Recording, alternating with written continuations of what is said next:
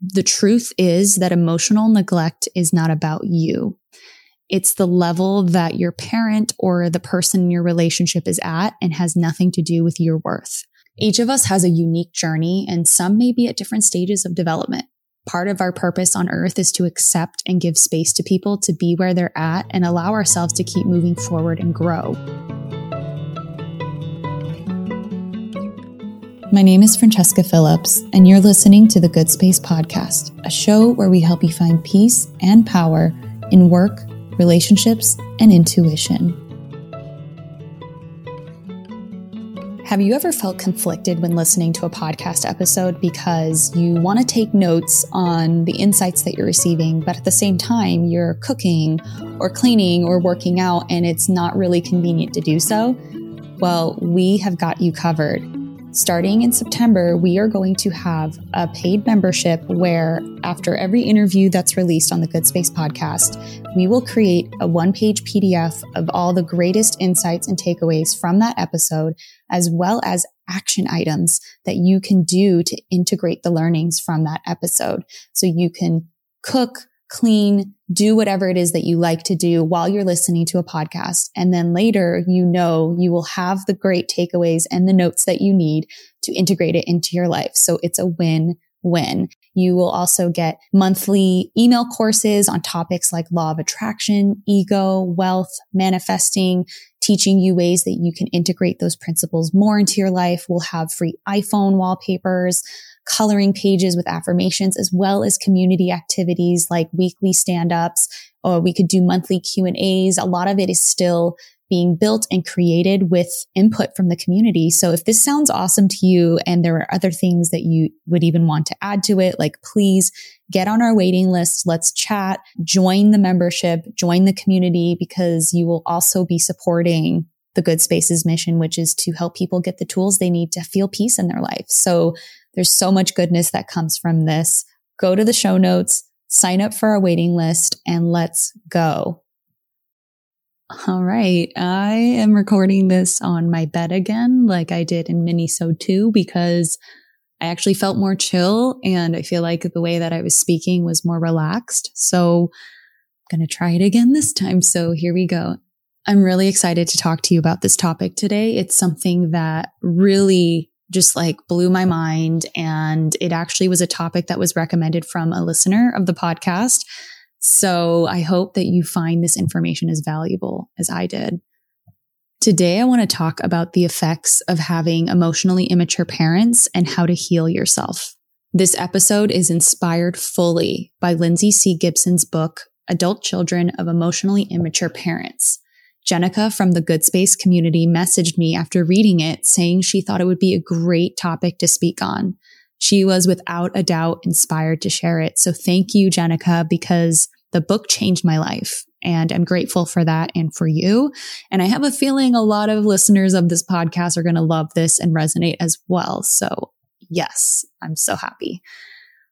My hope for you after listening to this episode is that you'll have the ability to create boundaries with ease and focus on living from a true, authentic space rather than spending tons of time and energy on a parent who won't change. And also that you'll see certain elements within yourself so that you can have the choice to outgrow it or create a more balanced coping style for the world. And that's what I definitely got from this. Not only did I have more compassion and understanding and love for my parents. And I got more patience for them because I understood where they were coming from and their limitations. But then I also learned about coping styles that I developed because of that immaturity.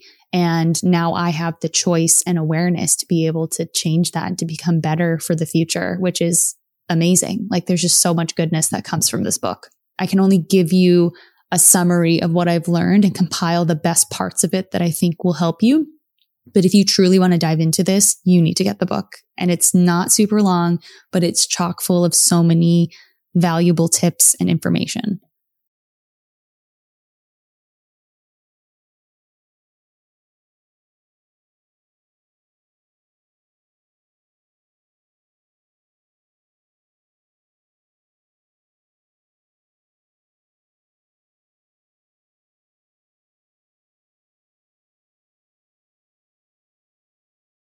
We can't change people.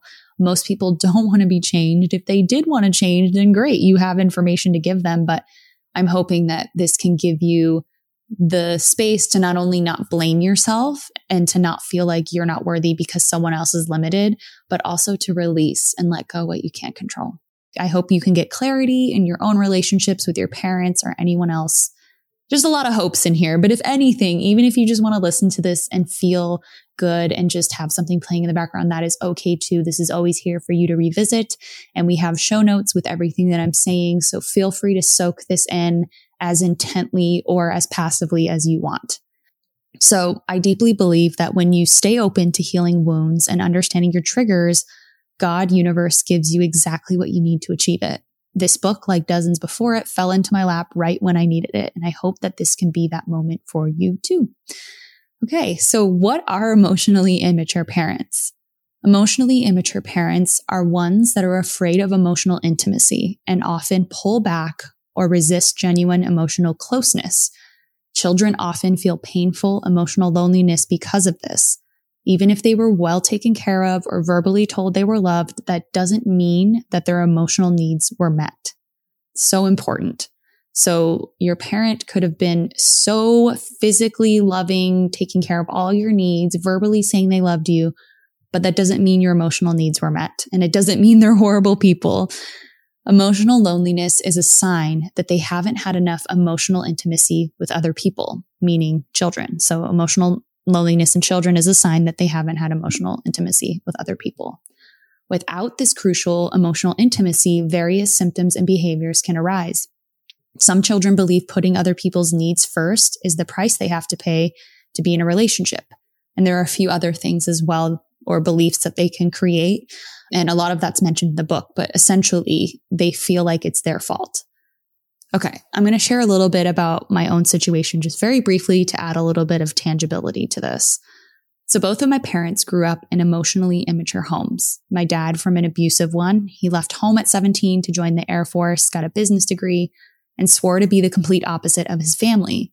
He did a great job, and it broke a lot of cycles from his upbringing. But naturally, he also didn't know how to process his emotions.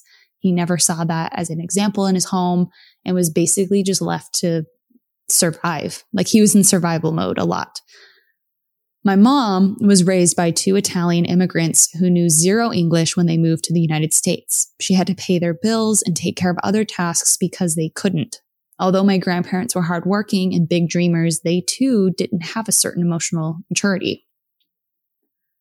The reason I share this is because having emotionally immature parents can stunt a lot of their children's emotional growth, but it doesn't mean they're bad people or unlovable. Quite the opposite.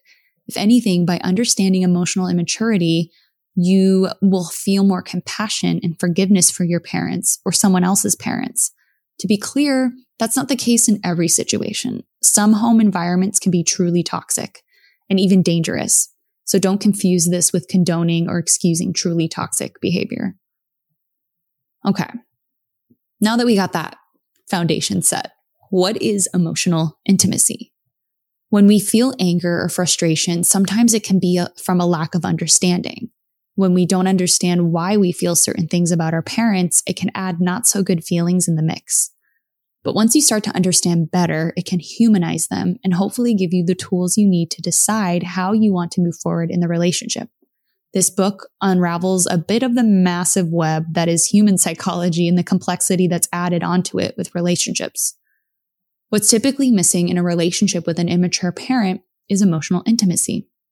Here's how Lindsay C. Gibson describes emotional intimacy in the book Adult Children of Emotionally Immature Parents. She says, Quote, emotional intimacy involves knowing that you have someone you can tell anything to, someone to go to with all your feelings about anything and everything. You feel completely safe opening up to the other person, whether in the form of words, through an exchange of looks, or by just being together quietly in a state of connection. Emotional intimacy is profoundly fulfilling, creating a sense of being seen for who you are. It can only exist when the other person seeks to know you, not judge you. End quote. With emotionally immature parents, they don't notice their child's inner experiences. They often fear emotional intimacy because they're uncomfortable with their own emotional needs and therefore can't provide fulfillment of their child's needs.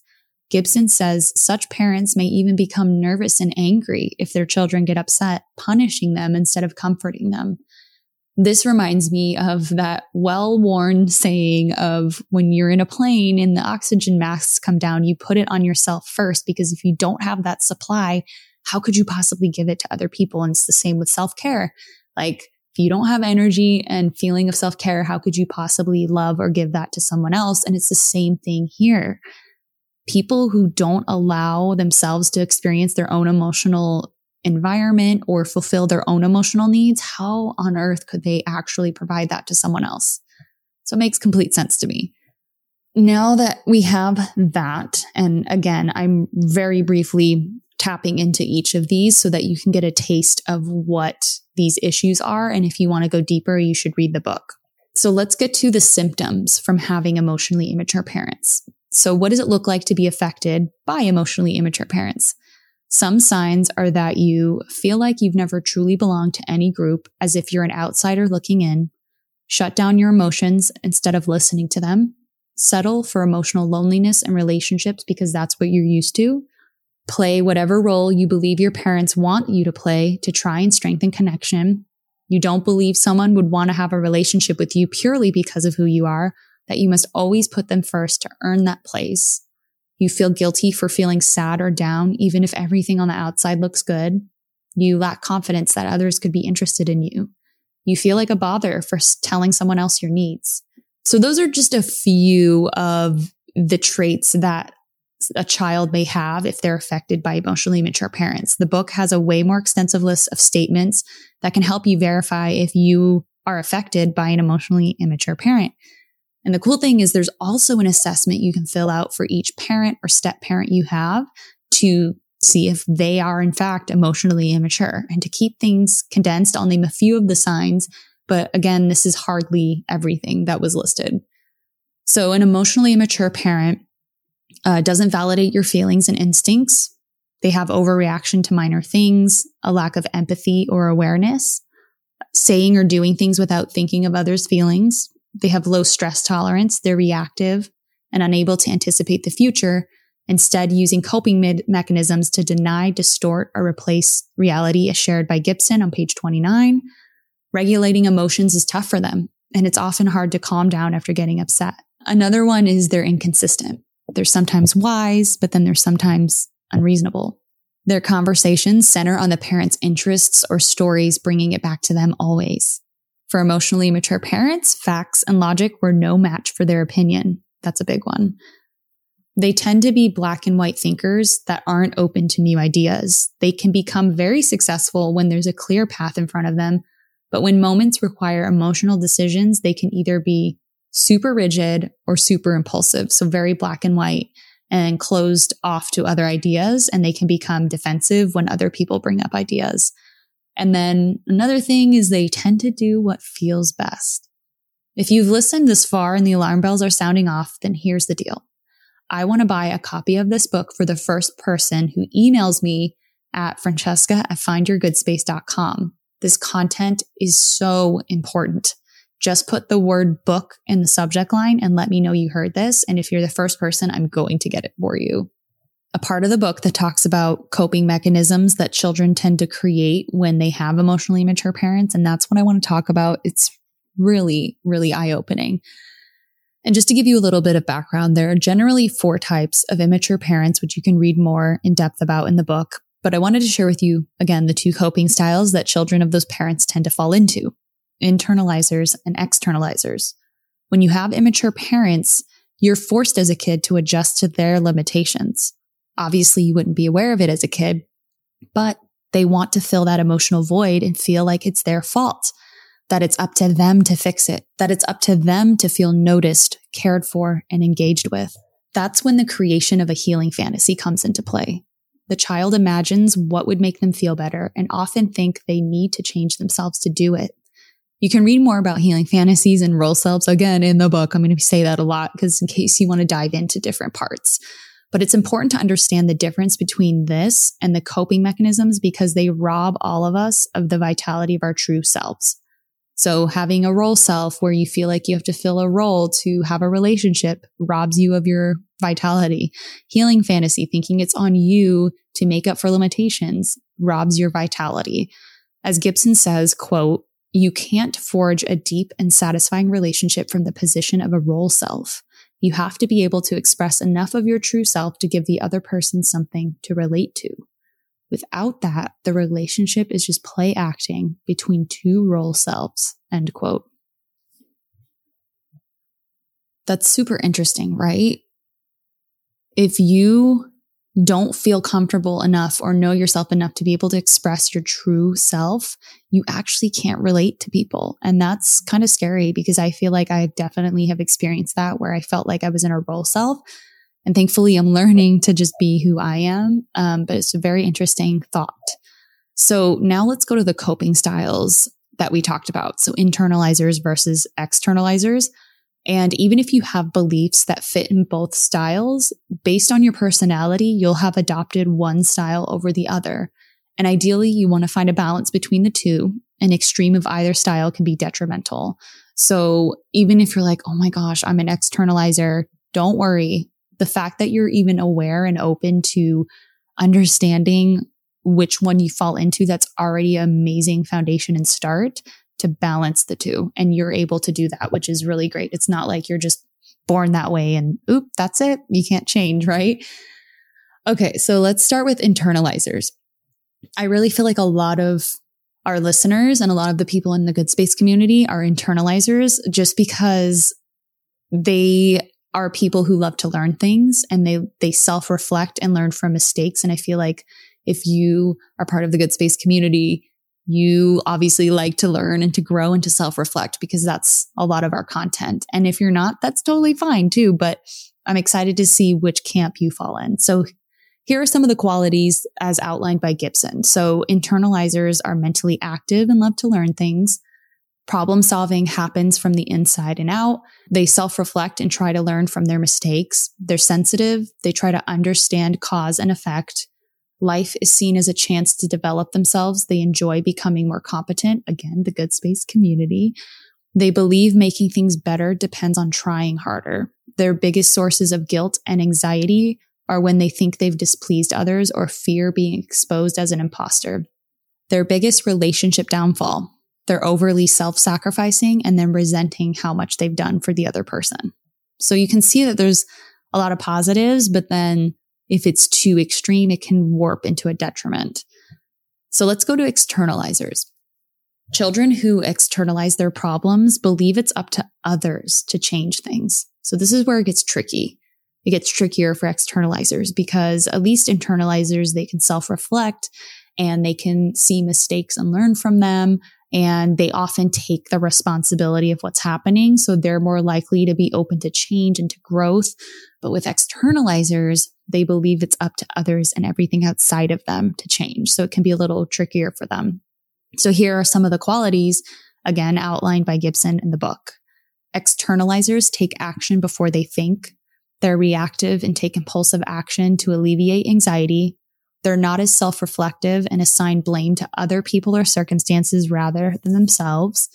And I feel like even assigning blame to, oh, I'm not feeling well. Or, I mean, I guess feeling well, obviously that's subjective and, and there's times for that, but it's almost like, yeah, you just blame every little thing like, oh, there was traffic or, oh, the weather wasn't good or, oh, like every excuse that it's not you kind of thing. Life for externalizers is a process of trial and error, but rarely do they use their mistakes as a way to do better. They see their happiness as dependent on change happening in the outside world their coping style is often so destructive that others have to step in to repair the damage. They feel like victims and like competent people owe them help, and that good comes to others unfairly. They either have super low self confidence or a sense of inflated superiority. Since externalizers depend on external soothing, they can be susceptible to abuse, addictions, and immediate gratification. Their biggest source of anxiety is being cut off from the external sources that give them security. Their biggest relationship downfall is being attracted to impulsive people and being overly dependent on others for support and stability. Again, this barely taps the surface, and Gibson continues on in the book about how each coping style interacts in the world, what it looks like, how it feels. She gives examples and also recommendations about how to balance the two. So we've linked the book in the show notes, which you can find in this episode description. So go there if this speaks to you and you want to continue reading on it. I'm also curious to know which of the two you see yourself most in, an externalizer or an internalizer. Let me know by leaving a comment on our show notes linked in the description for this episode. And I know this feels like we're done, but just really quickly, I wanted to go over the cure for emotional loneliness.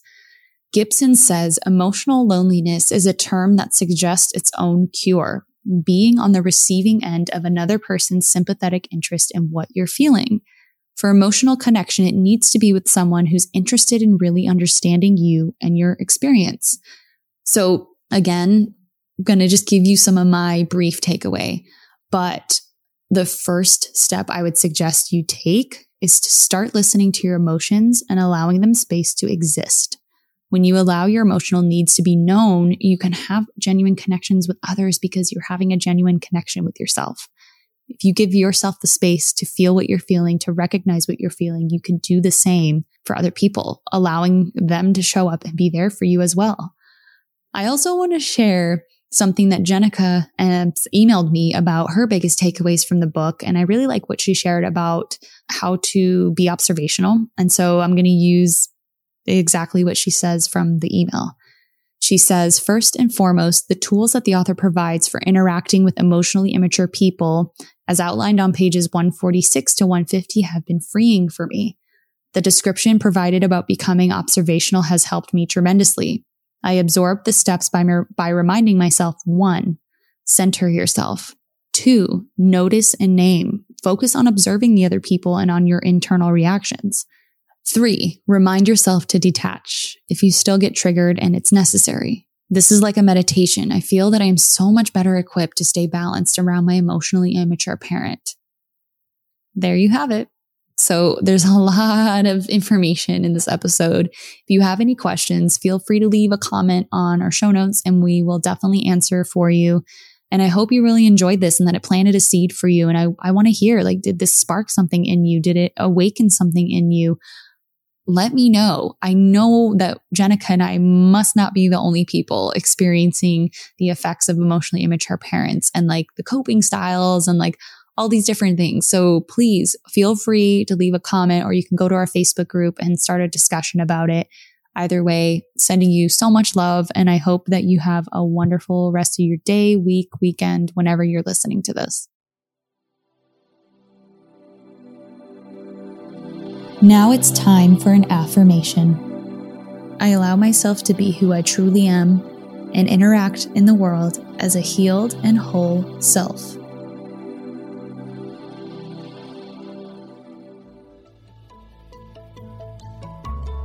If you found today's tips inspiring or thought provoking, share it right now on social media and make sure to tag me at Francesca A. Phillips or at Find Your Good Space and also weigh in in the comment section at findyourgoodspace.com. You can find links in the show notes.